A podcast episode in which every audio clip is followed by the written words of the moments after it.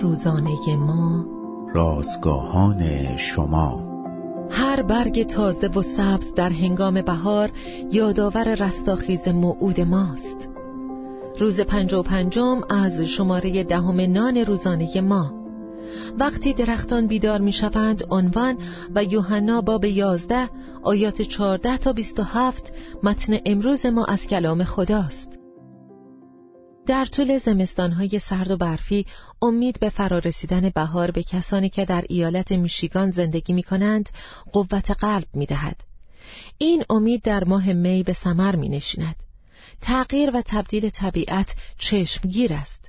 شاخه های خشک بیجان در ابتدای این ماه تبدیل به شاخه های سبز در انتهای آن می شوند. هرچند تغییر روز به روز تدریجی و نامحسوس است اما در انتهای ماه می درختان حیات من دیگر خشک نیستند و کاملا سبز شدند. خدا در آفرینش چرخه استراحت و احیا را به وجود آورده است. آنچه برای ما مرگ و نیستی به نظر می رسد در دیدگان خدا آرامی و استراحت است. و درست همانطور که استراحت به معنای آمادگی برای احیا و شادابی است مرگ نیز آمادگی برای قیام را مهیا می کند تماشای بیدار شدن درختان در هنگام بهار را خیلی دوست دارم.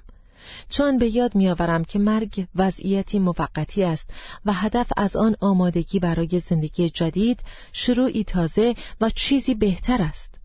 اگر دانه گندم که در زمین می افتد نمیرد تنها ماند. لیکن اگر بمیرد ثمره بسیار آورد.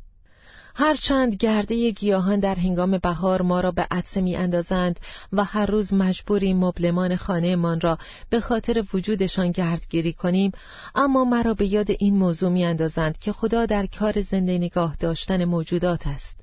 او وعده می دهد که پس از درد و رنج مرگ قیامی پرجلال انتظار کسانی را می کشد که به پسر او ایمان دارند